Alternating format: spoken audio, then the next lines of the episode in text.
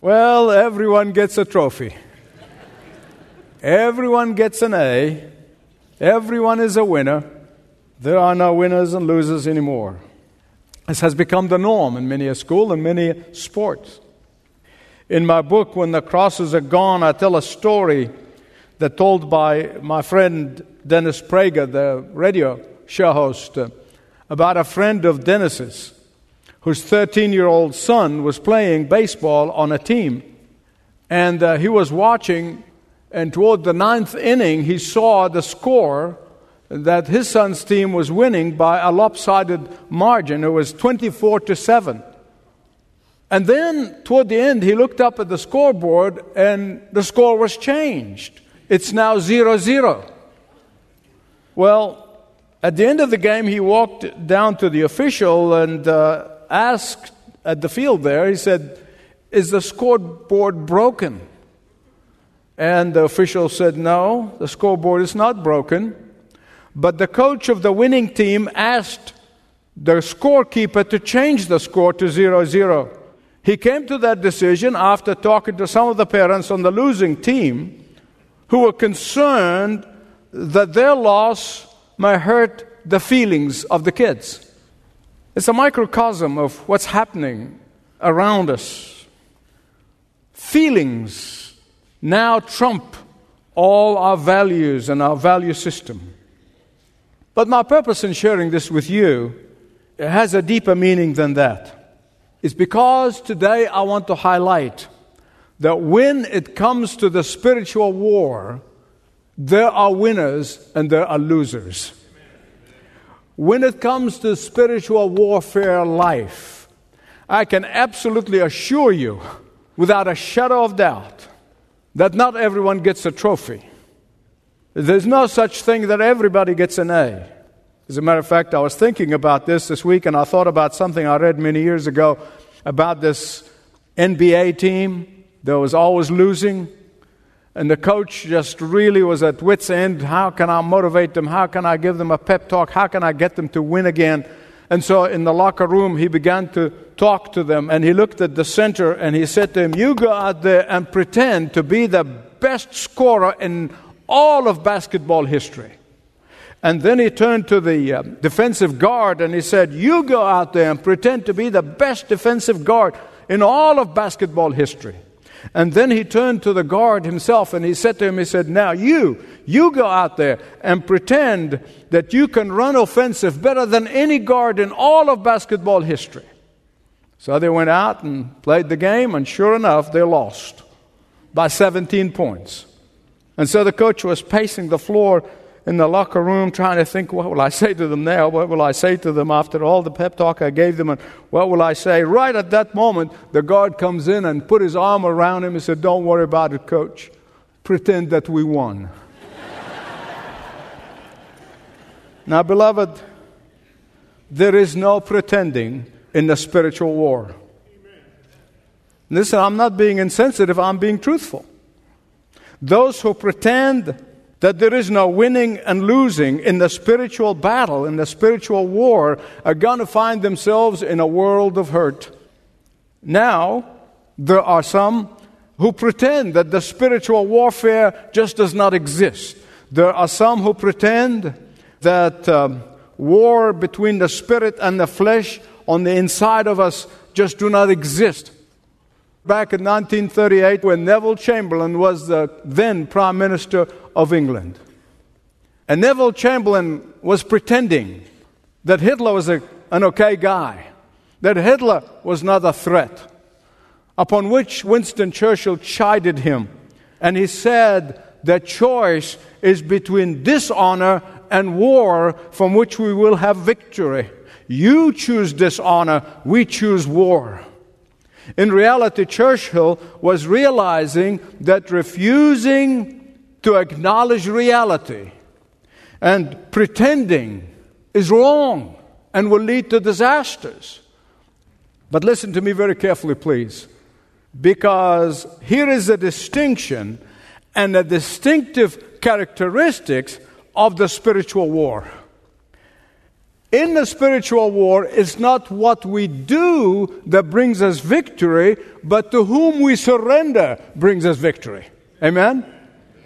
You see, partial obedience, selective obedience, seasonal obedience, uh, part time obedience, temporary obedience, occasional obedience, they are sure ways of losing the spiritual war. Only a total and unconditional obedience will guarantee us every time, every time that we will be victorious. Please turn with me, if you haven't already, to Exodus 17 as we look at those few verses together, 8 to 16. Here you find the people of Israel confronting a different enemy that's about to destroy them. This is very different from Pharaoh. I'm going to explain that a whole lot more, so listen carefully. Because I want to stop, in fact, for a minute and talk to you about the seriousness of this new enemy, the Amalekites. It is so serious, and Moses took it so seriously that at his farewell speech in Deuteronomy 25, you know, when the Lord told him he's going to take him home, Moses gave a speech to the people of Israel, a goodbye speech, a farewell speech. And during that speech, to show you the seriousness of this event 40 years earlier, he said to them, Remember what the Amalekites did to you on the way out of Egypt, how he attacked you and on the way, and when you were faint and weary and cut off at the rear, especially those who lagged behind you. They did not fear God. A serious enemy, equally serious to Pharaoh. If Pharaoh and his army were a type of Satan and his demons, the Amalekites and their army are a type of the flesh, the old nature, which the Bible calls the flesh. The Word of God, particularly in Galatians chapter 5, verse 7, the Apostle Paul tells us that there is a war going on inside of us. It is the flesh against the spirit and the spirit against the flesh, and they are in a state of war. Romans chapter 7 when Paul becomes so overwhelmed with that war inside between the spirit and the flesh, he comes to the conclusion that he cannot win that battle on his own strength, so he concludes that victory is not what we do, but to whom we depend, on whom we depend, and to whom we surrender, and whom we obey. Victory is not how clever we are, but how surrendered we are. Victory is not dependent on our ability, but our availability. Now, don't miss this. When Christ comes into a person's life, and I pray that if Christ has not come into your life, today will be the day to receive Christ as your only Savior and Lord. But when Christ comes to dwell in us, He gives us new nature, divine nature. So, what happens to the old nature with which we are born? Oh, it does not die, but rather He gives us the power in order that minute by minute we can muzzle that old nature, that we can weaken that old nature. When you become born again of the Spirit of God, the flesh does not just bow out and go out, but by the power of the Holy Spirit is given to us. That power of the flesh is kept in chains. When you come to Christ, the old nature, the flesh, does not say, Hey, I'm going on a long vacation, enjoy yourself. No. But we are given the authority to subdue it. We are given the authority to tranquilize it. We are given the authority to overcome it. And so, as I said, if Pharaoh and his army were a type of Satan, the Amalekites are a type of the flesh, the old nature with which we are born. The Egyptians were total strangers to Israel. They didn't even live near each other, they were lived apart. They're totally different in every way. They're strangers, they're outsiders. Ah, but the Amalekites, they're related to Israel. the Amalekites trace their ancestry to Esau, Israel's brother. Satan is at the outside spiritual enemy who attacks us from the outside. But the flesh is an insider operative. Satan is a foreign enemy who comes to us from the outside, but the flesh, the old nature, belongs to our common stock. You see, the descendants of Jacob or Israel and the descendants of Esau, they were brothers. Their ancestors were brothers. They had the same father and the same mother. But they had conflicting loyalties, even in their young age, just like Cain and Abel. Same father, same mother, but they had conflicting loyalties. Jacob or Israel, loyalty was to Yahweh, but Esau's loyalty was to himself. In the same way, our two natures inside of us, they are in conflict with each other. The old nature wants to please self. The new nature wants to please the Lord.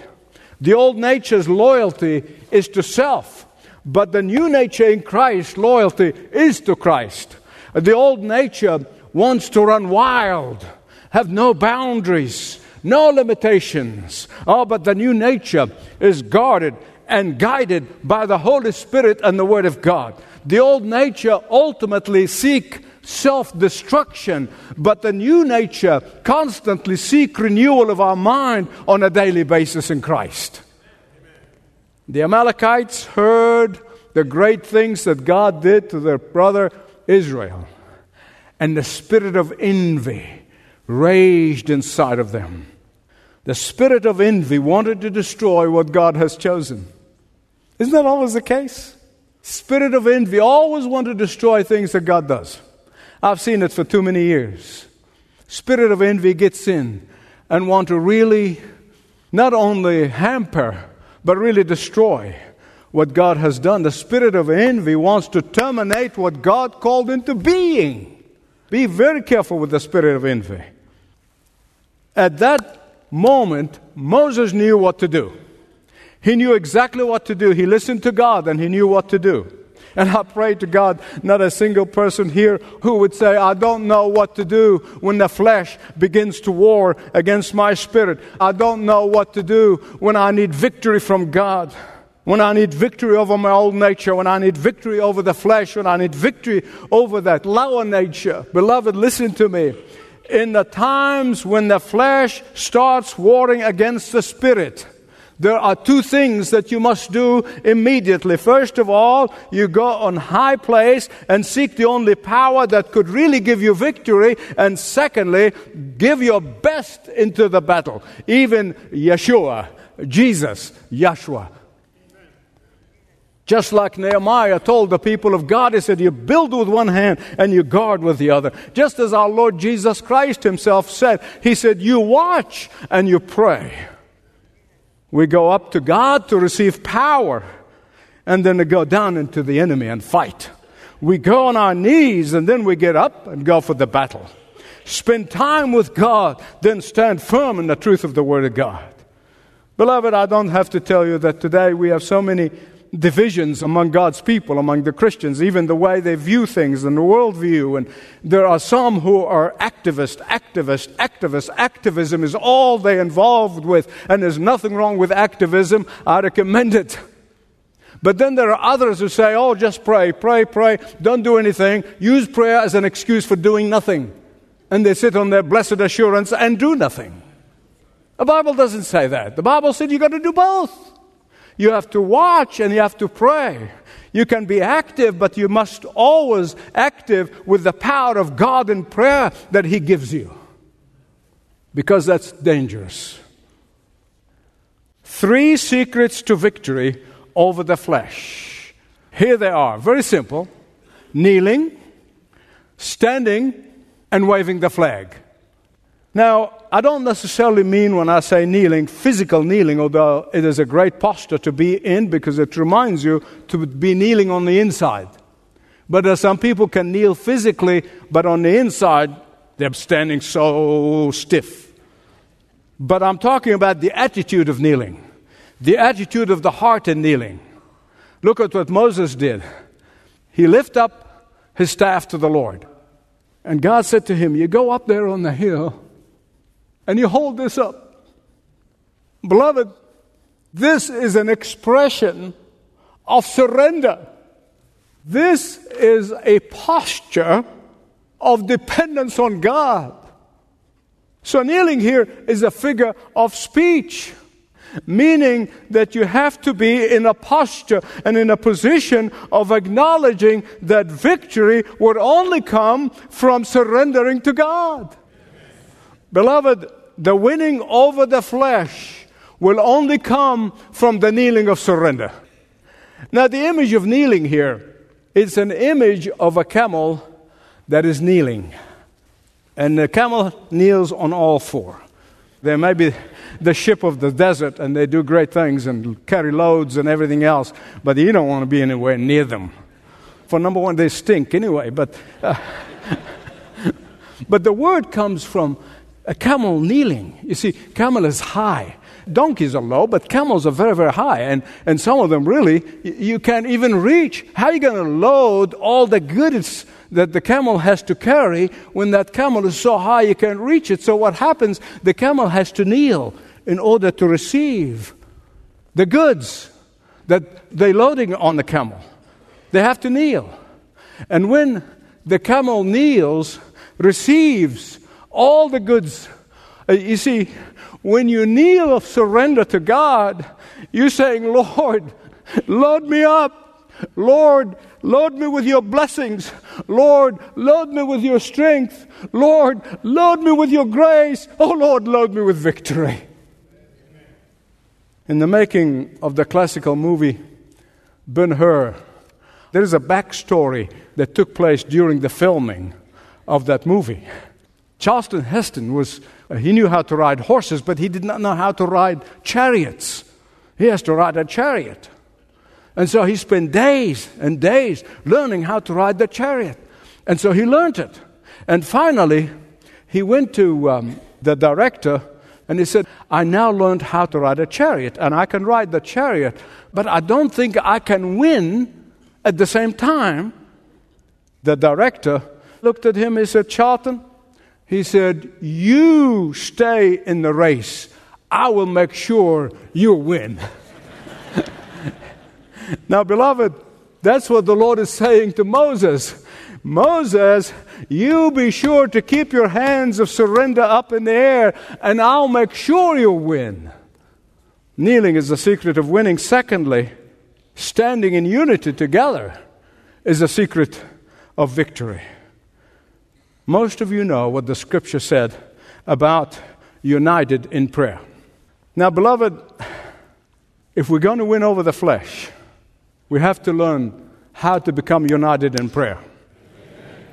Now, you must understand, those who've been listening to me for a long time, that you know I have never, ever, ever, in nearly 30 years in this pulpit, never, never, never have I ever said that I know everything that is to be known about the mystery or the power of effect and the effectiveness of corporate prayer. I never claimed that. Oh, but I believe it. I've experienced it. I know on the authority of the Word of God that God responds to unity in prayer. And that is why Jesus said, When two or three gather in my name, you see, I don't understand the power and the mystery, but I do understand. That's why Jesus said, when two of you agree on something, that's the minimum. Two people. Look what happened here in Exodus 17. When Joshua went down to fight the battle, the whole future of Israel's leadership went to the battlefield. Did you get that? The whole future went into that battlefield. There is none of this stuff about giving God the leftover, giving God the crumbs, giving God our second best, or giving God what nobody else wanted, or giving God the weak and the infirm. They gave their best to God, they gave their future to God. They gave it all in the battle to win over this enemy. And while Moses himself was commanded to go up and stand in prayer, the future went down to fight. But even Moses, the great Moses, he could not do it alone. He had to keep this intercessory prayer of surrender posture. He could not do it by himself. Aaron and Hur had to come on each side and buttress his arms because many times his arms got tired and shaking. By the way, a Jewish commentator said that Hur was actually Miriam's husband. That means Miriam is Moses' sister. It was his brother in law. So Moses' brother in law. So he had his brother and his brother in law on each side of him. And they both needed to hold Moses' arms up. I want you to imagine this. I want you to imagine this. This is taking place, okay, on top of that mountain. And some of the Israelites, out of selfish ambition, they said, let's go there and pull on Moses' arm. Imagine that with me, okay? There's a lot of people do that to leadership. Eh, let's just pull their arms down. Let's cut them at the knees. Sadly, people in churches, they want to pull the arms of the intercessors and those who intercede on behalf of the kingdom of God. But the Bible said, as long as Moses has his hand up in the air, the people of God had the upper hand. But when Moses' hand came down, the Amalekites got the upper hand. Beloved, listen, listen, this is important. You and I can no more stand alone against the flesh, the devil, and the world than a snowflake can survive on Peachtree in the middle of July. We cannot do it. We need to stand together. We need to uphold each other. We need to be praying for one another. We need to support each other. Because for us to win, we have to have Moses praying. We have to have, if we want to win, the support of Aaron and Hur. If we win against the flesh, the world, and the devil, we have to have the courage of Joshua. We cannot win without kneeling. We cannot win without standing together. Thirdly, we cannot win without waving the flag. Without waving the flag. After victory, the Bible said Moses cut and run. Right? No? After victory, Moses said, okay, back to where, where we were, boys. Come on, let's, let's go back to our normal way of life. No. Moses built an altar and he called it Yahweh Nissi.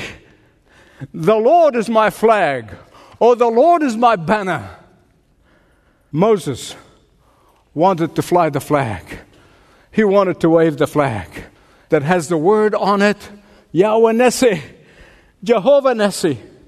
I want to tell you this it is the Lord who gives you victory. So you need to wave his flag. It's the Lord who gives you power. You need to wave his flag.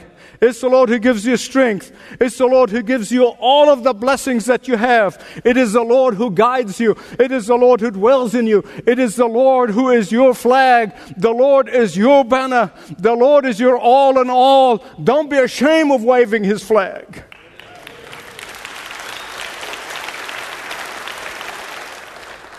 Now, as uh, some of you know, our family scattered and uh, some of our grandchildren were born in England, so they are British subjects.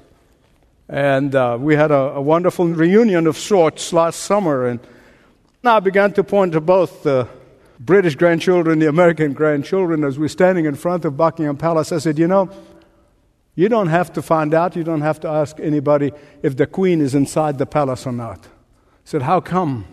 I said, See that flag over there flying on that palace? It's always an indication that the queen is in residence. That's how you know if the queen is in her residence. And my beloved friend, I believe with all my heart, because that moment it really hit me as I was explaining that to them, that when Jesus is residing in you in the person of the Holy Spirit, the Holy Spirit is in control of your life. You don't have to tell people and pull them by the lapel and say, I'm a Christian, although we must witness. But you don't have to be vocal, you don't have to do anything because they're going to know, they're going to see the flag, and they're going to know that the king is in residence in your life. The flag of the joy of the Lord is all over you. The flag of the peace of God is within you. The flag of the love of God surrounds you. The flag of victory over the flesh rides high all over you. I want to tell you this as I conclude.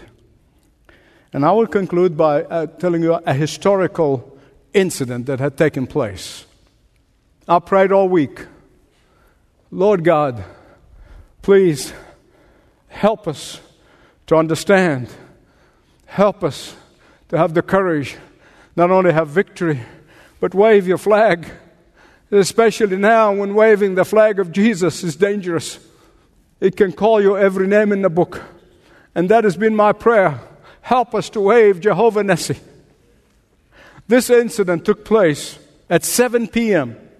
on October 20th, 1968. There were a few thousand spectators remaining in the Mexico City Olympic Stadium. It was almost getting dark, not quite, but it's almost dark. As the last of the marathon runners who have ran 26 miles, as you know, they come after 26, they run one lap in the stadium. And the last ones were coming in. Finally, the spectators were surprised to hear the wail of a police siren coming, and um, lo and behold, as their eyes were fixed on the gate of the stadium, a lone runner wearing the color of the African country of Tanzania. He comes in there hobbling, struggling into the stadium. His name was John Stephen Akhwari. He was the last contestant in this 26 mile marathon. His leg that has been injured in a fall in the halfway time, it was swollen and, and bleeding, and it looked like it's been crudely, crudely bandaged. But he comes in in this final lap and he hobbles all around the stadium and the spectators rose to their feet as if he is the gold medal winner as he crossed into the finish line, hobbling. And of course, as soon as he arrived at the finish line, the microphone was shoved into his face. Why did you not quit? Here's what he said He said, My country did not send me 5,000 miles away from home to start the race. My country sent me 5,000 miles away from home to finish the race. My beloved friend, listen to me, please. When you stand under Jehovah Nissi, Yahweh Nissi, you might get blooded in the battle. You might get exhausted in the battle. But because you know that God did not call you to start the battle, but to finish it, you will persevere. You will prevail. You will not be defeated. You will wave his flag, Yahweh Nissi, all the way to the finish line. May it be so. May it be so. May it be so for everyone who's here today. May it be so.